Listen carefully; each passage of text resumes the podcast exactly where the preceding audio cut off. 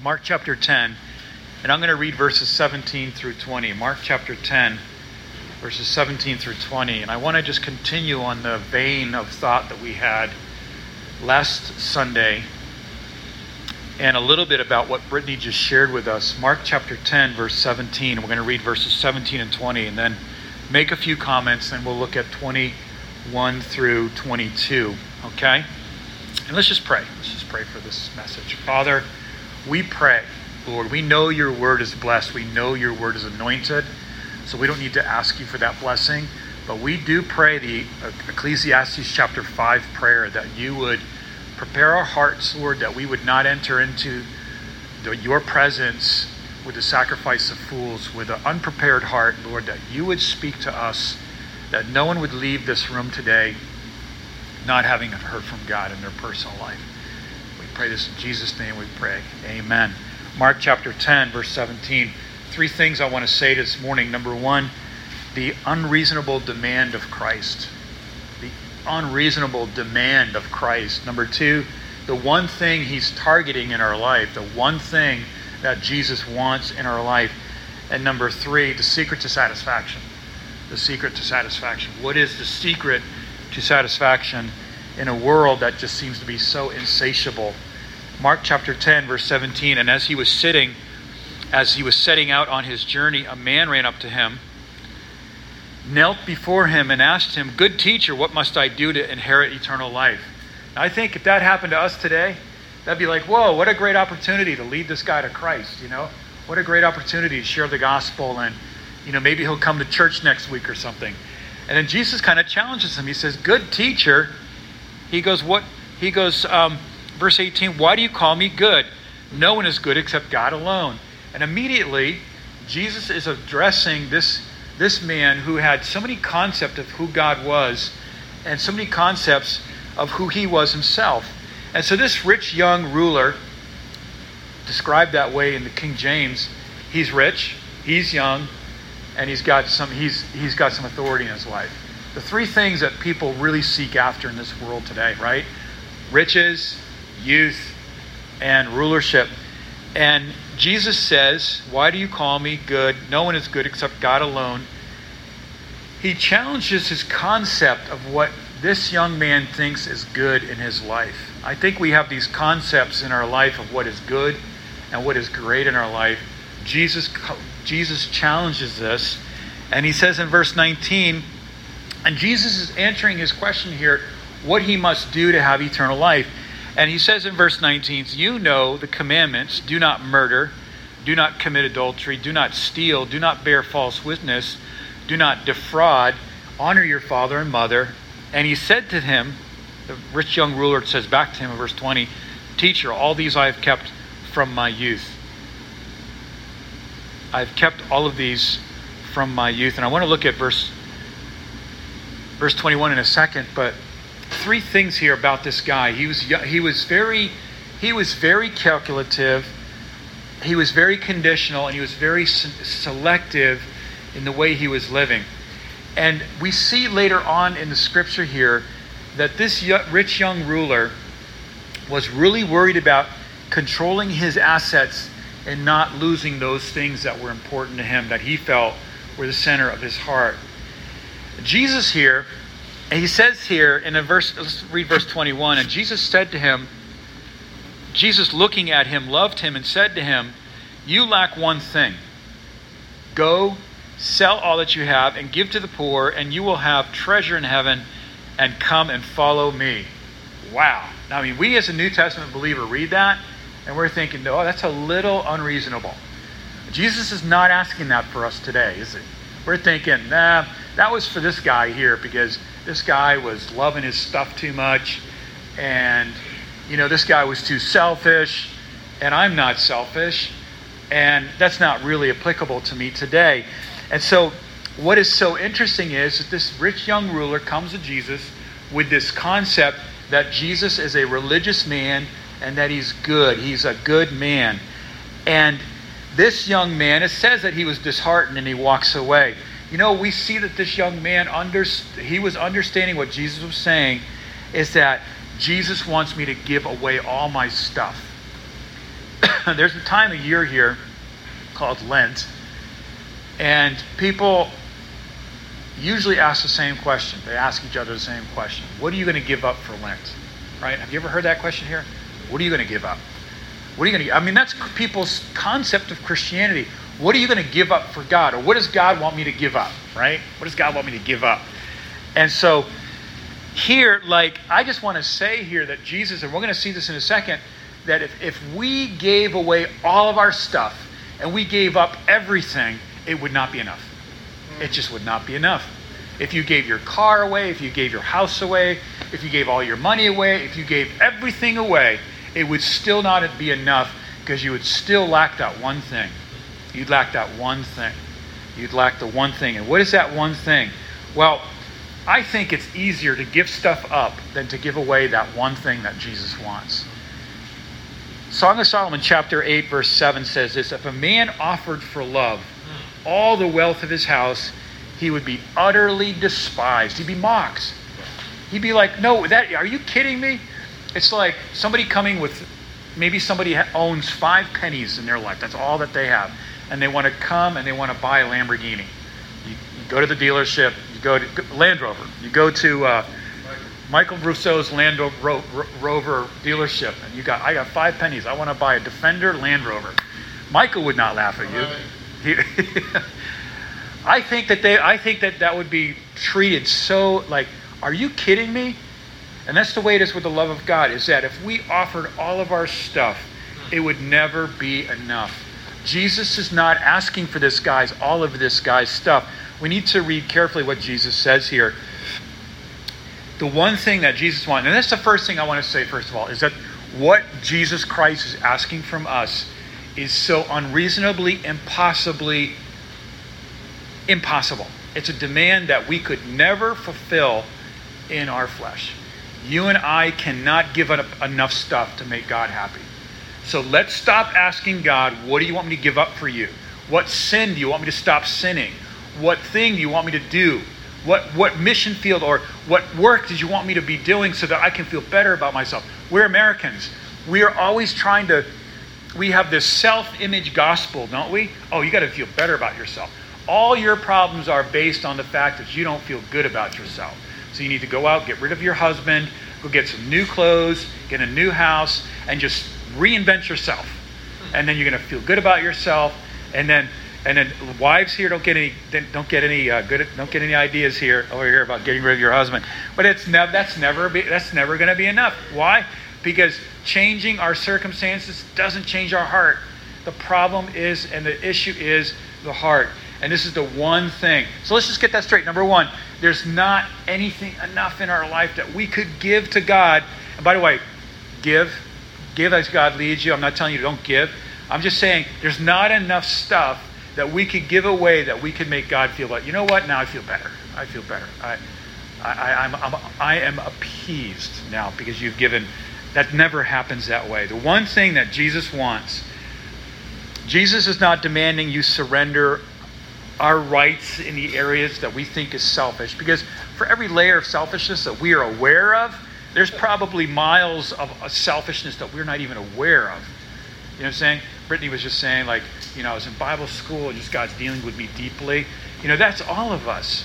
Like there's layers and layers and layers of self defense mechanisms, and you peel one away and there's another one, and God's just peeling until the day we die. He's peeling down to get to the bottom so He can love that piece of us that's inside of us. The one thing that Jesus is not demanding is He's, asked, he's not demanding for our stuff. He wants one thing let's let's let's look at Proverbs 23 verse 26. Just I, am glad you guys brought your Bibles. Um, if you're taking notes, this is the second point I'm saying here. The one thing that he wants. Proverbs 23 verse 26. What does it say there? If you got it, just read it out. Proverbs 23 26. My son, give me thine talk, and let thine eyes observe my ways. Love that. That was a promise to me as a teenager that if I give God my heart, I'm going to see God work in my life. Right? It's not me doing something for God. It's not me trying harder. Oh, God, I'm going to give all this stuff up for you. Because I think that sometimes we can feel actually kind of guilty about stuff that we have because we have a poor self image and we think, I don't deserve this. Of course, we don't deserve our marriage and our family and our life and what we have and our health. We don't deserve that. It's a gift of grace in our life. We think that if we give it all up, God is just asking for one thing your heart. He is asking for your heart. I'm going to talk about that, what looks like that, what that looks like in a minute.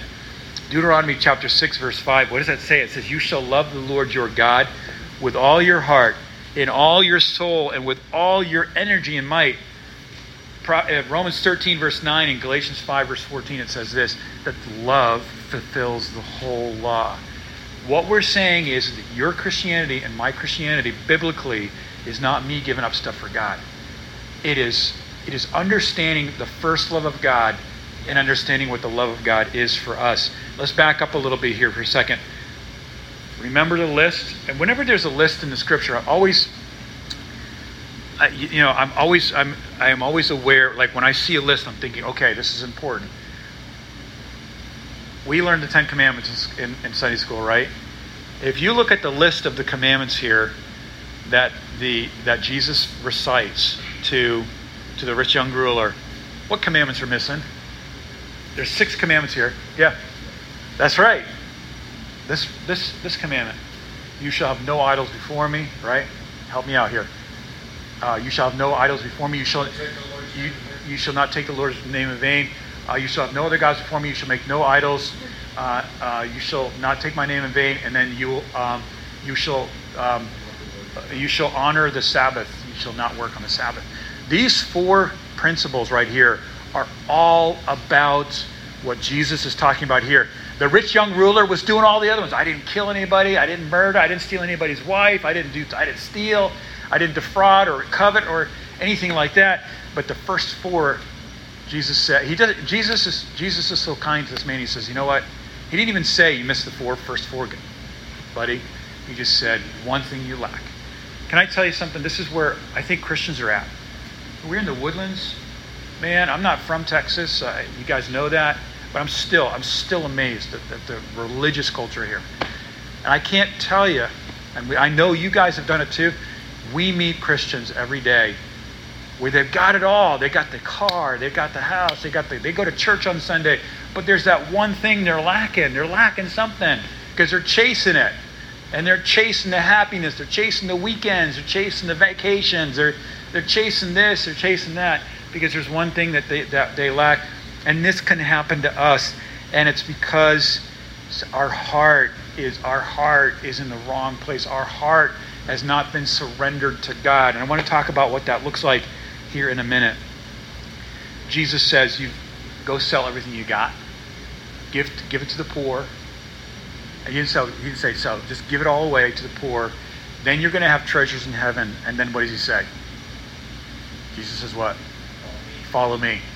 It's very important that we look at that here in a second. What happens? The rich young ruler turns away and, and he's grieved.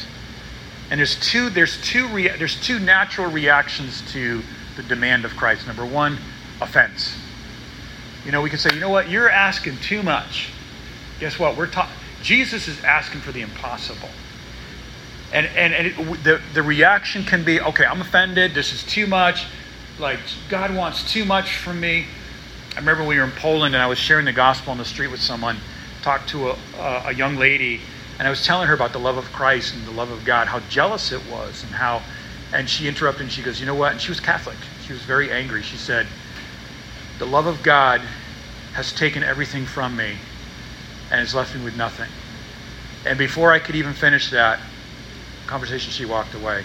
If she had just listened what God had for her. Remember the woman at the well in John 4? Jesus said, If you knew who was talking to you and what I have for you, right? Jesus here, it's so important to see what Jesus, he, I'm getting ahead of myself, but the offense that sometimes we can have, like, God, this church, like the cross, it's just too much, and I'm so offended. Guess what? Whenever you and I are offended in our flesh, guess what it is? It's because we are trying to give God something that's not enough. And God says, It's not enough. Remember the, the, the, the, offering of Cain? Cain brings the offering. He's working all day. He's like got this whole bouquet basket for God. And what happens? God says, It's not enough. Rejected. Stamped. Wow, it's like, what? God, I really did my best. Yeah, it's your best, and your best is not enough. And guess what? I love that. You know why? Because, like, we heard it last night. Great message last night from, from Robert. Like, we realize our broken, depraved condition, right? Just that realization, that recognition. And that, and that moment of recognition is not condemnation and we're not feeling bad at the next moment, really, is when we, uh, what was it? There's respond to, we respond to the plan of God by faith, and then we receive something from God, and then we just release it. And you know, that is the freedom of Christianity, is that, is that we don't need to live in offense. Because you know something? I'll get offended when I'm in my flesh, and, and he walks away disheartened by the unreasonable demand of Jesus. Here's the second, the second reaction, I think, to the demand of Jesus is fear. It's this. And guess what? You and I have, we've said this before. If I surrender all, where is this going to take me? Where is this going to take me? I'm single, I'm not married. What if I go in the mission field? I'm never going to get married. Or if I follow God where He's leading me, where's that going to take me? We're afraid to lose our assets. What's our asset? Time. I'm afraid I'm going to lose my youth. I'm afraid I'm going to lose my money that I worked so many years for. I'm afraid I'm going to lose this. I'm going to guess what? We're going to lose it anyway, guys. We're going to lose it anyway. We might as well lose it for the cause of the eternal purpose, the gospel of Jesus Christ. If I surrender all, where will it take me? Guess where it's going to take me? To a place of great joy and great peace and excitement that we have never would have ever imagined that ever God would have ever taken us. Stop trying to live our own lives and don't live in offense and don't live in fear. Just say, okay, okay. I love, let's back up a little bit. Mark chapter 10. I want to look at something that we went over really quickly on, on purpose, but it says here in verse 20, and he said to him, sorry, verse 21, Jesus looking at him loved him. Jesus looking at him loved him. One of my favorite verses here. I love this. This speaks volumes to me. Do you know why? Get this. This is the main point of the message here. Is that Jesus is the beginning of the commandment and Jesus is the end of the commandment. Whatever Jesus asks from the, the rich from rich young ruler, he is himself. Yeah. Okay? Sell all you got. You know, you'll have riches in heaven and follow me. That's the beginning of the commandment. Jesus loved him. I think it's going to, I think for us, for some of us in this room, for me, for me for sure, is that majority of our life is just trying to understand that when God looks at me, he loves me. It's not condemnation. It's not fallen expectation. It's not you're a bad person. It's not the voice of your dad that's no longer alive saying, You disappointed me, son. Or a, a voice of your mother who who says you're never going to be a beautiful, successful woman. That is not the voice of God. Jesus looks at you and he loves you.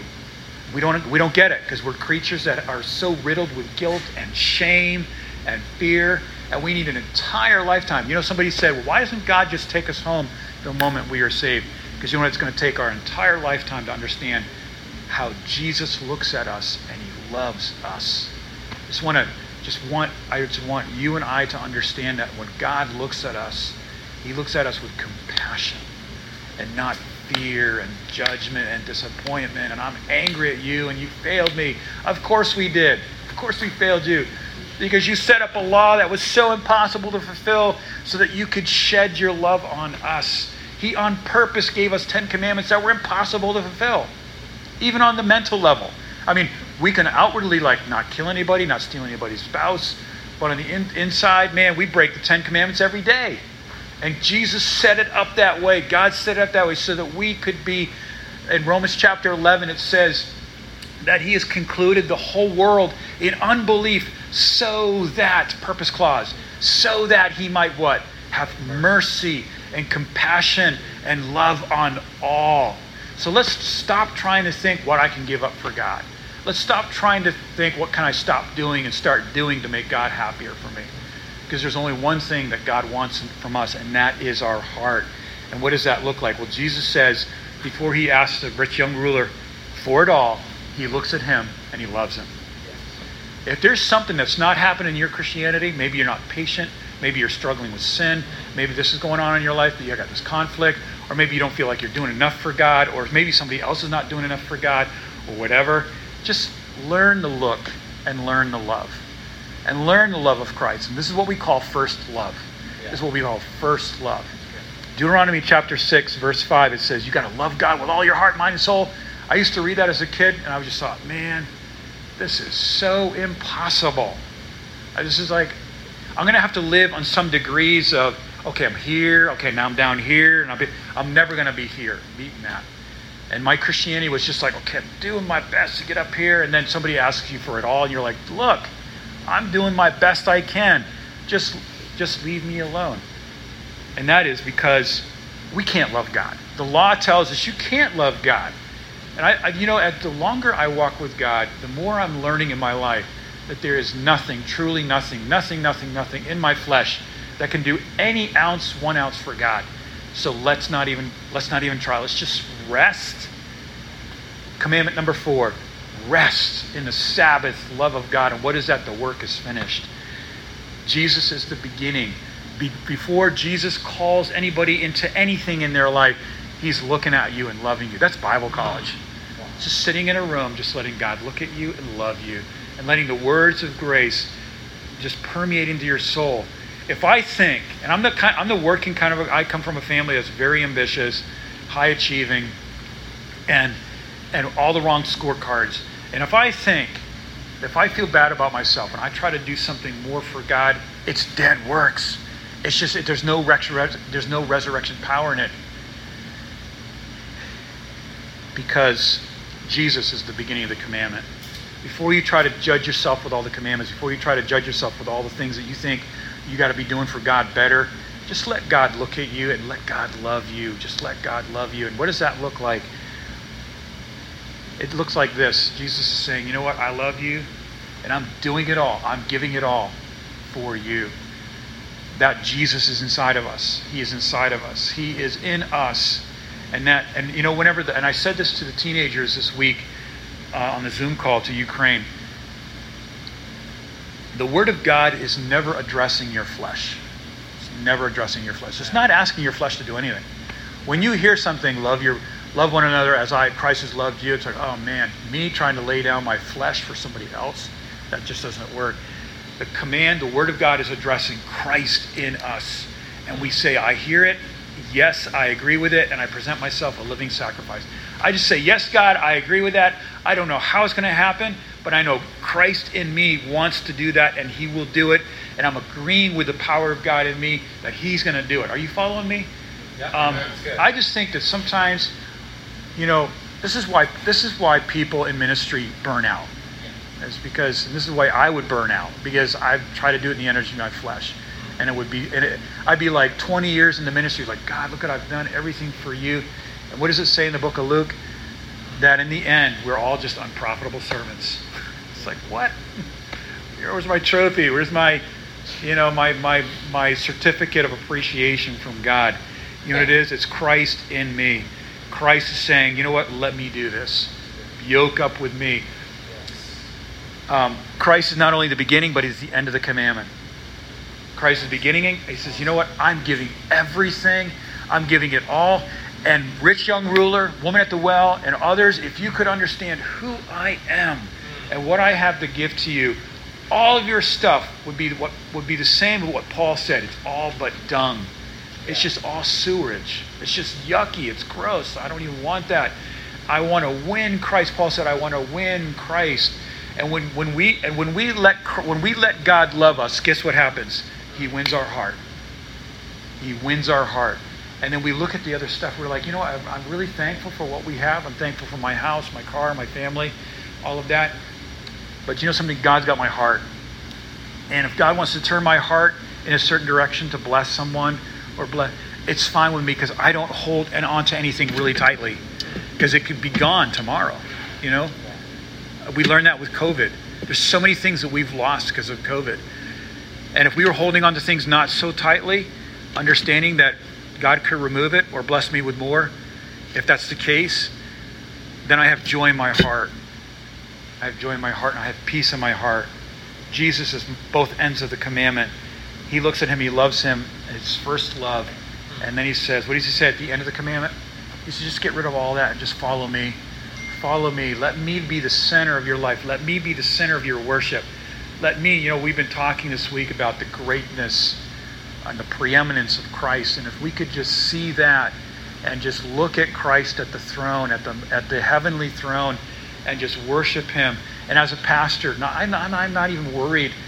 Maybe I should be, but I'm not worried about a lot of things that I could be worried about because this is God's ministry. I didn't die for this church. You know, I wasn't crucified for this church. This is God's church, and He can do what He wants to do with it. Jesus is the end, and He says, you know something? When we get Christ occupied, when we get a, when we when we're a, a, occupied with Christ, we're not afraid to lose those assets in our life that we can't seem to let go. Our youth, our time, our singlehood, our status, or whatever it is that we have. We can just say, you know something? God has something better.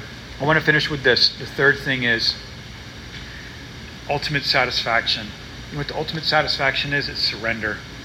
It's just surrendering to God. Hudson Taylor, the missionary to China, said the secret discontentment can be traced to the lack of surrender. You know, we're always going to experience discontentment when we do not allow God to take and when we give God our heart. The reason why so many are still troubled, A.W. Tozer says, still seeking and still making little forward progress, is because we haven't yet come to the end of ourselves. We're still trying to give the orders and interfering with God's work within us. William Booth, who, who started the Salvation Army, Army, said this The greatness of a man's power is the measure of his surrender. So, what does surrender look like? And I want to close with this. What does surrender look like? What does it mean to give God my heart? Proverbs 23, 26. What does that look like practically on a daily basis? Well, Elisabeth Elliot, John Elliot's wife, said this. She said, One does not surrender a life in an instant. That which is lifelong can only be surrendered on a daily basis. Our surrender is a daily thing where every morning my day begins like this Lord, I'm a living sacrifice. I present myself to you. I'm holy, clean, lovely. You rejoice in me. I'm beautiful. I, I'm not, you know, maybe you were victimized and you feel bad about your body. Let me tell you, that's holy and it's sacrifice. It is sacred and it's a beautiful sacrifice to the Lord. And when you present that to the Lord, guess what happens? On a daily basis, you're just saying, God, you're the God of my heart today. You're the God of my emotions. You're the God of my affections. And I trust you for that. And when we do that, such beautiful satisfaction comes in to our life. And so the cross doesn't empower our flesh to war the good war of faith. The cross decimates all of our fleshly ability to be godlike. The cross crushes our enemy and shouts to us, surrender and be free. I'm going to close with that. Let's just bow our heads for a minute and um,